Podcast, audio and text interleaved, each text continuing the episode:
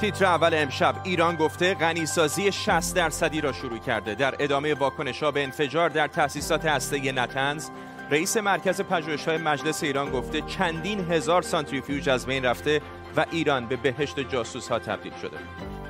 لاوروف در تهران وزیر خارجه روسیه گفته موضع روسیه بازگشت بی قید و شرط آمریکا به برجام است. اما مسائل نظامی ایران باید مجزا با حضور کشورهای منطقه بررسی شود. و تله های دلفریبانه اینستاگرام برای بدام انداختن قربانیان سرویس های اطلاعاتی اسرائیل می‌گویند ایران از اینستاگرام برای آسیب رساندن به شهروندان اسرائیلی استفاده می کند. به تیتر اول خوش آمدید.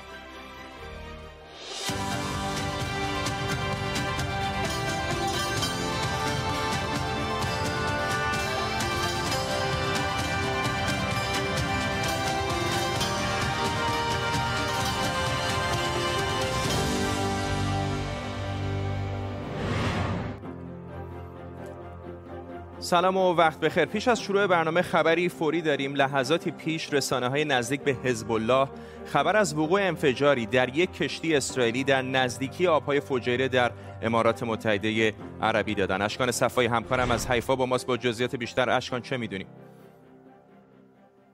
بله خب این خبر رو بودن نیم ساعت پیش تلویزیون المیادین نزدیک به حزب الله منتشر که از قول اون چیزی که منابع آگاهون گفت که یک کشتی اسرائیلی در نزدیکی فجیر هدف حمله قرار گرفته. دقایقی پیش تلویزیون العالم جمهوری اسلامی به زبان عربی همین خبر رو تایید کرد و اسم کشتی رو هم گفت که هیپریون ری هست. یک کشتی که یک کشتی باری که با پرچم باهاما حرکت می‌کنه اما متعلق به یک شرکت اسرائیل است. گفت این کشتی بوده که هدف حمله قرار گرفته. بعد از اون کانال دوازده تلویزیون اسرائیل هم همین 5 6 دقیقه پیش در گزارشی به نقل از یک منبع امنیتی در اسرائیل گفت که یک موشک به این کشتی شلیک شده اما خسارتی که وارد شده بسیار جزئی بوده. اشکان صفایی در حیفا ممنونم از تو با این خبر فوری در مورد کشتی اسرائیلی در آبهای فجیره در امارات متحده عربی. اما بریم سراغ خبر اصلی برنامه. ایران گفته در واکنش به خرابکاری نتنز غنیسازی 60 درصدی رو شروع می‌کنه. سخنگوی دولت هم گفته در سرزمین متجاوز پاسخ حادثه نتنز رو میدیم. رئیس مرکز پژوهش مجلس هم گفته چندین هزار سانتریفیوژ از بین رفته و ایران به بهشت جاسوس ها تبدیل شده. محمد جواد ظریف وزیر امور خارجه ایران هم در نشستی خبری مشترک با سرگئی لاوروف. وزیر خارجه روسیه در تهران گفته حمله اخیر به تأسیسات نتنز موضع ایران رو در مذاکرات هسته‌ای تقویت می‌کنه. در طول برنامه با تیمی از کارشناسان و خبرنگاران این خبر و خبرهای دیگر رو بررسی می‌کنیم. اما اول بیاین یک نگاهی بکنیم مروری بکنیم بر آنچه که در 48 ساعت گذشته گذشته. درست چند ساعت بعد از اینکه در روز فناوری هسته‌ای غنیسازی اورانیوم در نتنز دوباره شروع شد بامداد روز یکشنبه انفجاری در اونجا اتفاق میفته که به نظر می‌رسه تأسیسات برقش رو نابود کرده و در نتیجه غنیسازی رو در این سایت به تعویق انداخته. سازمان انرژی اتمی ایران اول گفت یک سانحه بوده. بعد بعضی از رسانه های اسرائیلی و آمریکایی خبر دادن که این سانحه در واقع خرابکاری بوده و بعضی منابع هم گفتن که کار سرویس اطلاعاتی خارجی اسرائیل موساد بوده. سخنگوی سازمان انرژی اتمی بهروز کمالوندی هم که بعد از انفجار برای بازدید رفته بود خودش مصدوم شد و سر و پاش شکست. جروزلم پست همون روز نوشت که عملیات خرابکاری در تأسیسات نتنز از مدتها پیش برنامه ریزی شده بوده. این روزنامه تاکید کرده که این عملیات سایبری نبوده بلکه فیزیکی بوده و انفجار در محل انجام شده. بعضی منابع به یوسی کوهن که از سال 1394 رئیس موساد شده اشاره کردند. از اون زمان دامنه اقدامات این سازمان علیه ایران گسترده تر شده. اقداماتی که یکی از عجیب ترینشون شبیه فیلم های جیمز باند بود. یعنی عملیات خارج کردن ده هزار سند و فایل دیجیتال مربوط به برنامه های هسته ای ایران در بهمن سال 1396 نیویورک تایمز از قول منابع امنیتی نوشته که انفجار در ساعت چهار بامداد یکشنبه صورت گرفته و عملیات طوری بوده که هم مرکز توزیع برق و هم شبکه باتری ها رو منهدم کنه. مواد منفجره از قبل جاسازی و از راه دور منفجر شده. در زمان انفجار حدود هزار نفر در سایت نتنز حضور داشتند. رئیس مرکز پژوهش‌های مجلس علیرضا زاکانی هم گفته بخش اصلی غنیسازی در نتنز از بین رفته. او گفته در بخشی از این تجهیزات که برای تعمیر به خارج کشور فرستاده شده بود 136 کیلو مواد منفجره کار گذاشته شده بود و به ایران برگردونده شده. او گفته که دستگاه اطلاعاتی جمهوری اسلامی هم اصلا متوجه ماجرا نشدند تارنمای نور نیوز که به شورای عالی امنیت ملی نزدیک خبر داده که هویت کسی که این اقدامات را انجام داده روشن شده. رسانه های اسرائیلی هم نوشتن انجام این انفجار نشون دهنده قدرت چشمگیر اسرائیل برای اجرای عملیات در داخل ایرانه. از طرف دیگه رئیس کمیسیون انرژی مجلس ایران فریدون عباسی هم گفته طراحی دشمن در حمله به نتنز خیلی قشنگ بود. فرزین ندیمی تحلیلگر امور دفاعی امنیتی در مؤسسه واشنگتن از پایتخت آمریکا با ماست. آقای ندیمی ایران الان اعلام کرده که می‌خواد غنی سازی رو به 60 درصد برسونه. فاصله زیادی داره با 3 و 6 دهم درصدی که در برجام از اون یاد شده بود. تأسیسات هسته نتنز الان برای دومین بار در نه ماه گذشته حادثه درش اتفاق میفته کشتی های ایرانی و اسرائیلی هر از گاهی در آبهای بین‌المللی دچار سانحه میشن. آیا همه معادلات داره به هم می‌خوره؟ به کجا داریم میریم؟ بله هر چقدر که ایران از برجام بیشتر فاصله می‌گیره نگرانی اسرائیل بیشتر خواهد شد نگرانی ایالات متحده بیشتر خواهد شد. خب از یک طرف ایالات متحده سعی خواهد کرد که در میز مذاکرات این نگرانی رو ابراز بکنه و سعی بکنه که به نوعی توافق برسه. اسرائیل از طرف دیگه اعتقادی به مذاکرات بازگشت به برجام نداره و فکر می‌کنه که باید در میدانهای دیگری اون ایرانو به اون شکل محدود بکنه توانایی ایران رو برای غنیسازی اورانیوم در حدی که بتونه به بمب اتمی دست پیدا کنه. طبق برآورد اسرائیل این مقدار 6 ماه هستش. آمریکایی‌ها بین 3 تا 4 ماه برآورد کردن که ایران می‌تونه می‌تونسته با توانایی پیش از انفجار نطنز به اورانیوم غنی شده کافی برای یک بمب دست پیدا بکنه. حالا این 60 درصد چه تاثیری می‌تونه داشته باشه؟ خب فوردو ما می‌دونیم که حدود 1044 سانتریفیوژ IR 1 در اونجا در حال کار هستن و همینطور چهار آبشار سانتریفیوژ های بسیار پیشرفته تر IR 6 هم اونجا در حال نصب هستن که دو تاش فعال شده و کار می‌کنه. احتمالا این 60 درصد با استفاده از دستگاه های IR 6 خواهد بود و خب هم می‌تونه مصرف غیر نظامی داشته باشه برای بعضی از راکتورهای پژوهشی مصارف پژوهشی و تولید از ایزوتوپ ها می‌تونه اورانیوم 60 درصد کاربرد داشته باشه. ولی می‌دونیم که حتی در حد 20 درصد هم که مرز اورانیوم غنی شده با غلظت پایین و غلظت بالا هست. نگرانی زیاد بوده که تا حالا صحبت از این هستش که ایران حدود 55 کیلوگرم تولید کرده اورانیوم 20 درصد.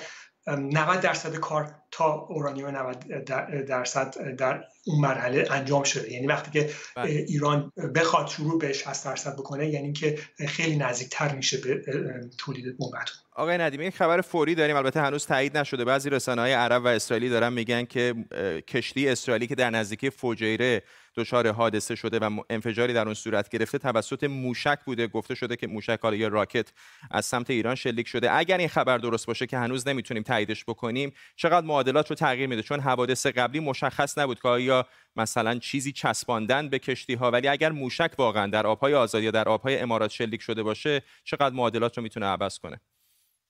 بله البته من احتمال موشک رو موشک هدایت شونده رو پایین می‌دونم. به احتمال زیاد راکت های هدایت نشونده بوده که در مورد هلیوس ری هم همینطور بود که راکت های احتمال زیاد 107 میلیمتری شلیک شده از قایق های تندرو و از یک طرف وارد شده از طرف دیگه هم خارج شده. ولی احتمال بمب مین چسبان رو هم هنوز نباید رد کرد و گزارش اولی معمولا دقیق نیستش. باید اطلاعات بیشتری به دست آورد. ممنونم از شما فرزین ندیمی کارشناس مسائل امنیتی و دفاعی از واشنگتن دی سی با ما ژاپن طرح تخلیه بیش از یک میلیون تن آب آلوده نیروگاه هسته‌ای تخریب شده فوکوشیما رو در اقیانوس آرام بعد از سالها تایید کرده.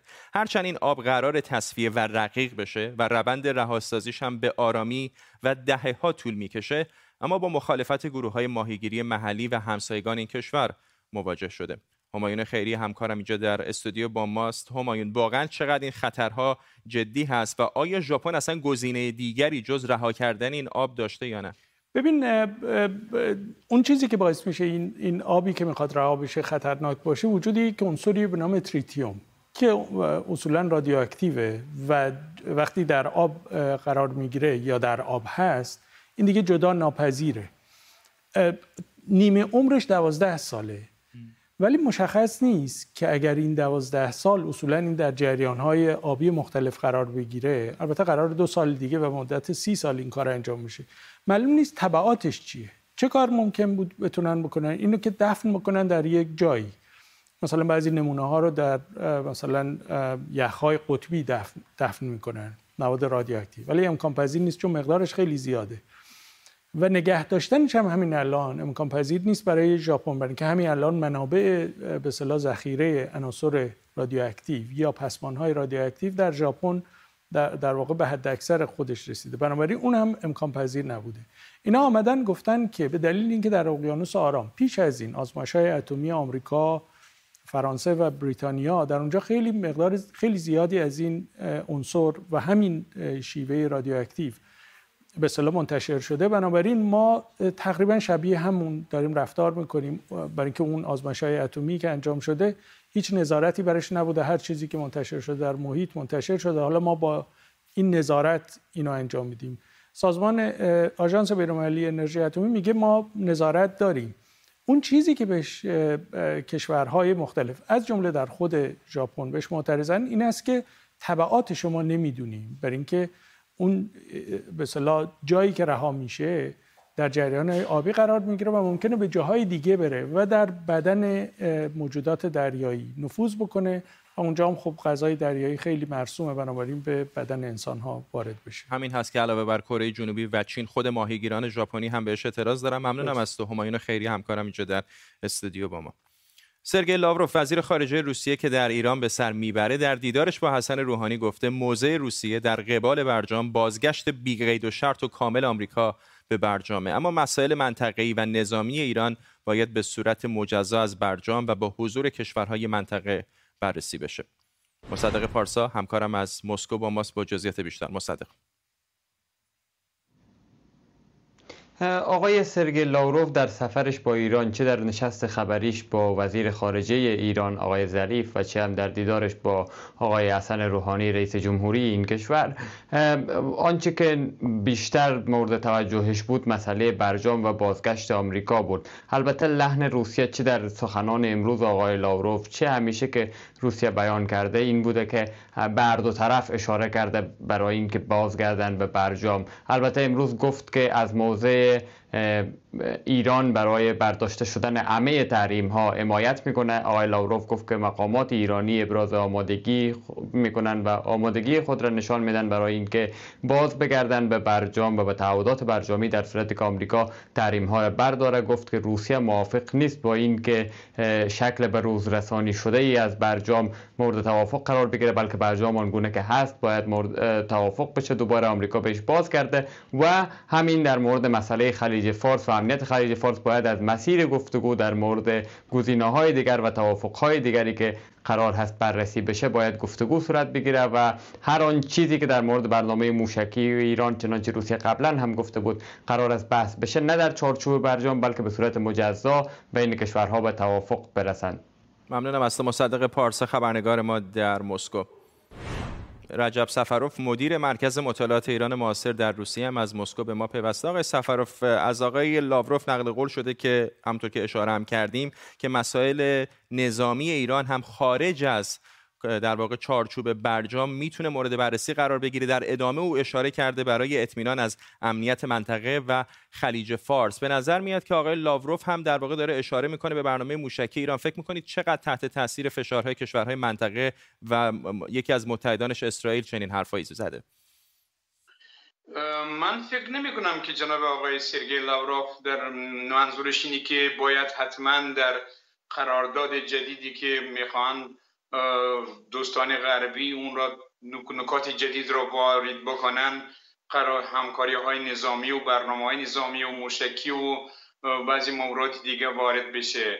آقای لوراف میگه که با نظر داشته اوضاع منطقه امنیتی منطقه باید همکاری های نظامی با این کشور توی قراردادها و در چارچوب های دیگری باید حل و فصل بشه و اون برنامه های دیگری رو درست بشه که واقعا به نفع تمام کشوری هم مرزی اون منطقه هستند. بنابراین آقای لاروف در این موضوع هیچ نکته رو پیشنهاد نکرده که باید موضوعی هسته باید موضوع نظامی یا همکاری های نظامی باید در چارچوب برجام یا وارد بشه یا که گفتن خارج از برجام میشه در مورد صحبت کرد. ولی منظورم این هست که ایران بارها گفته که برنامه موشکیش برنامه نظامیش قابل مذاکره نیست. اینکه وزیر خارجه روسیه داره بهش اشاره می‌کنه نشان از دغدغه منطقه داره. اینطور نیست؟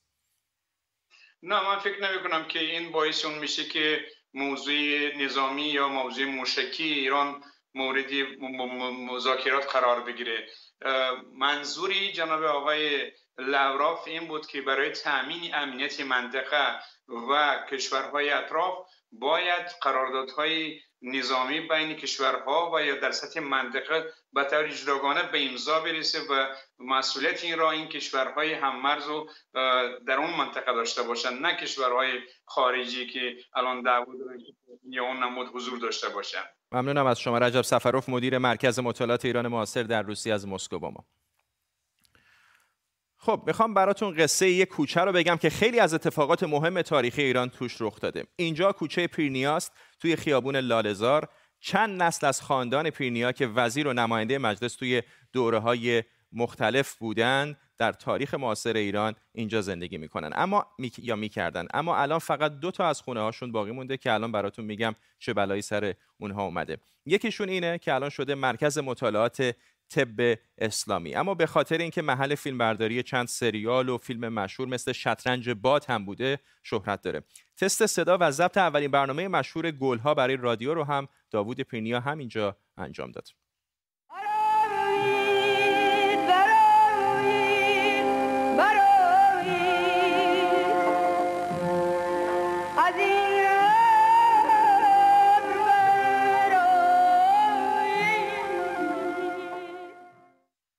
یکم بریم عقبتر یعنی دوران قاجار ببینیم کیا توی این کوچه زندگی می‌کردن. نصرالله مشیر و دوله که وزیر خارجه مظفرالدین شاه بود بعد از انقلاب مشروطیت اولین نخست وزیر دوران مشروطیت شد. فرمان مشروطیت در همینجا نوشته شد و پسرش حسن پیرنیا یا مشیر و دوله متن اون رو بعد از امضای شاه برای مردم خوند. حسن پیرنیا هم مثل پدرش از نزدیکان مظفرالدین شاه بوده و در سفرش به فرنگ به عنوان مترجم همراهش بود. خیلی هاتون می‌دونید که توی همین سفر مظفرالدین شاه عاشق سینما شد و با خودش اون رو به ایران آورد.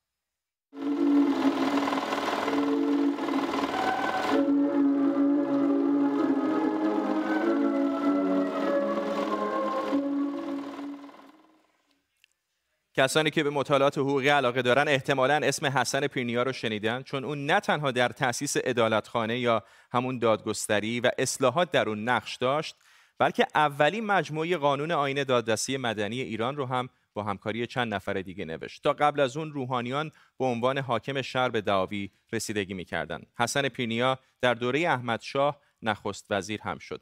حسین پیرنیا هم که خونش توی همین کوچه است رئیس مجلس در دوره های دوم و چهارم بود. خونش بعد از انقلاب تخریب شد و بعد از مدت این دست و اون دست چرخیدن از غذای روزگار شد موزه سینما که وقتی موزه سینما رفت باغ فردوس اونجا شد پژوهشکده موزه سینما.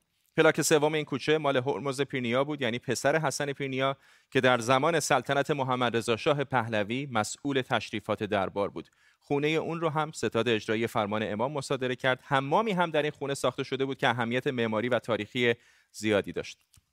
بعد از اینکه اسباب اساسی و تابلوها و خلاصه هر چه قابل بردن بود رو بردن سال 92 خونه رو به مزایده گذاشتن و اون وقت تازه اهل رسانه و تاریخ صدای اعتراضشون بلند شد که این یکی رو دیگه به پاساژ تبدیل نکنید. میراث فرهنگی بالاخره در سال 1396 اون رو ثبت ملی کرد و سازمان نوسازی شهرداری تهران خریدش. قصه کوچه ما همین چند روز پیش پایان گرفت. یعنی روزی که حمام تاریخی امارت پیرنیا رو به بهانه آواربرداری ویران کردند قرار بود اینجا رو مرمت بکنن تا بشه خانه مشروطه اما گویا حمام رو برای تاریخ ضروری ندونستن. ساعتی پیش با مازیار کازمی کارشناس مرمت آثار تاریخی از بریزبن استرالیا در این باره حرف زدیم. یکی از دلایل که میراث فرهنگی این این وظیفه مهم رو انجام نداده تعداد زیاد خانه های تاریخی و بودجه اندک میراث فرهنگی است. چون به هر صورت بازسازی هر کدوم از خانه ها هزینه های خیلی هنگفتی می‌بره. البته این بار مسئولیت رو از دوی دوش میراث فرهنگی ساقط نمی‌کنه. میراث فرهنگی متولی مرمت و متولی حفاظت از کلیه بناهای تاریخی موجود در کشور هست. و اگر ارگانی هم مثل سازمان نوسازی تقبل می‌کنه که یک مجموعه رو بگیره و اون مجموعه رو در واقع بازسازی یا مرمت کنه قطعا میراث فرهنگی باید نظارت کامل بر تمام پروژه از ابتدا و شروع طراحی تا انتها داشته باشه. چیزی که خیلی شاخص می‌کنه این خونه رو داشتن حمام اختصاصیه و اگر این حمام باقی میموند شاید یکی از مهمترین تحولات تاریخی رو در توسعه بناهای قدیمی به ما نشون می‌داد. که چجوری در اواخر دوره قاجار حمام به عنوان یکی از عناصر معماری به خانه های قدیمی اضافه شده. سازمان اطلاعات و امنیت کانادا در گزارش سالانش از آزار و ارعاب خانواده و بستگان قربانیان هواپیمای 752 اوکراین توسط افراد مرتبط با جمهوری اسلامی خبر داده. اقداماتی که می‌تونه مستاق مداخله خارجی و همینطور تهدید علیه حاکمیت و امنیت ملی کانادا باشه. شاهین مقدم پدر راستین مقدم و عضو انجمن خانواده های پرواز اوکراین از تورنتو با ماست. آقای مقدم چه اتفاقی افتاده؟ این تهدیدهایی که ازش نام برده شده چه هستن؟ درود بر شما. من خودم بارها بارها گیرنده این تحقیقات تهدیدات بودم. یا طریق اینستاگرام به صورت عکس به صورت تیکه های فیلم که ما مرتب اینا رو به اداره امنیت یا همون RCMP گزارش می‌دادیم. عکس های میفرستن مطرح میفرستن به صورت ناشناس با طریق واتساپ تماس می‌گیرن یا حتی تلفن های داخلی کانادا. تهدید می‌کنن مثلا میگن ساکت میشیم یا بیایم ساکتت کنیم؟ یا میگن وقتمون رسیده که به زن و بچت برسی. یا میگن که سربازای گمنام مام زمان دارن کنترل اینا رو به سری دادید بررسی کردن که ببینن محل اصلیش کجا بوده؟ ما معمولا من خودم هم اینطوری هستم که با یکی با یک آفیسری معمولی در ارتباط هستم که اینها رو برای اون ارسال می‌کنیم. البته فحش ناسزا که زیاد میاد ولی خب ما اون اهمیت بهش نمیدیم. ولی تا اونجایی که تهدیدات جدی و جانی میشه اینا هست. حتی من توی منطقه بیرون از تورنتو زندگی می‌کنم و من حتی افرادی وارد حریم منزل من شدن که البته با دخالت پلیس مسئله حل و فصل پیدا کرد. از این دست داستان زیاد زیاد است متاسفم. شاین مقدم پدر راستین مقدم و عضو انجمن خانواده های پرواز اوکراین از تورنتو در آنتاریو کانادا. با ما. سازمان های امنیت داخلی شینبت و خارجی اسرائیل موساد هشدار دادند که ایران در تلاش از طریق حساب های جعلی در شبکه های اجتماعی به ویژه اینستاگرام شهروندان اسرائیلی رو به کشورهای دیگه بکشه و به اونها آسیب برسونه. گفته شده عوامل وابسته به نهادهای امنیتی ایران با این حساب های جعلی و تحت پوشش ملاقات های کاری یا عاشقانه با شهروندان اسرائیلی تماس می‌گیرن اشکان صفای همکارم از حیفا با ماست. اشکان چه جزئیات بیشتری می‌دونیم در مورد کم و کیف این تلاش های در واقع این ترفندها برای کشیدن شهروندان اسرائیلی به کشورهای دیگه و آیا اصلا موردی بوده که موفق شده باشه؟ بله خب این گزارش همونطور که گفتین در واقع این هشدار دیشب منتشر شد و گفته شده بسیاری از حساب هایی که پیدا شده حساب های جدی با عکس زنان و دختران جوانی بوده که میگن در واقع در عمدتا در صنعت توریسم کار می‌کنن. به مردان اسرائیلی عمدتا به ویژه به بازرگانان اسرائیلی وعده های بازرگانی یا روابط جنسی میدن و اونها رو می‌خوان به کشورهای خارجی بکشونن گفته نشده که آیا تا الان موردی بوده که موفق شده باشه یا نه؟ هرچند که بعضی از رسانه های اسرائیلی گفتن که در واقع گویا دست کم یک شهروند اسرائیلی سعی کرده که در واقع به خارج بره و با یکی از اینها ارتباط داشته باشه. اما موردی که تا الان تونسته باشن برو باین یا اینکه بخوان آزار و اذیتی در کشور دیگه بکنن موجود نبوده. به نام چند کشور به ویژه اشاره شده در اون کشورهای همسایه ایران مثل ترکیه امارات متحده عربی آذربایجان و همچنین گرجستان و همچنین به چند کشور آفریقایی و اروپایی اشاره شده به عنوان کشورهایی که جمهوری اسلامی سعی کرده که در واقع این ترفند رو با, این ترفند در واقع شهروندان اسرائیلی رو به اونجاها بکشونه و باید گفت که در واقع مقامات امنیتی پیشین و کنونی اسرائیل هشدار داده بودند و میدن که این شاید یکی از روش هایی باشه که ایران بخواد از طریق اون انتقام حملاتی رو که منتصب به اسرائیل میشه رو بگیره. اما باید گفت که در گذشته هم موارد این چنینی در واقع سابقه داشته که بخواد این کار رو بکنن اما نه از سوی ایران بلکه از سوی سازمان هایی مانند حماس یا حزب الله. ممنونم از تو اشکان صفایی خبرنگار ما در حیفای اسرائیل حرف از اسرائیل شد. بار دیگه خبر فوری اول برنامه رو تکرار بکنم. یک کشتی که وابسته به اسرائیل بوده در نزدیکی آبهای فجره در امارات متحده عربی مورد هدف قرار گرفته. گفته شده که ممکنه که ایران پشت این حمله بوده باشه.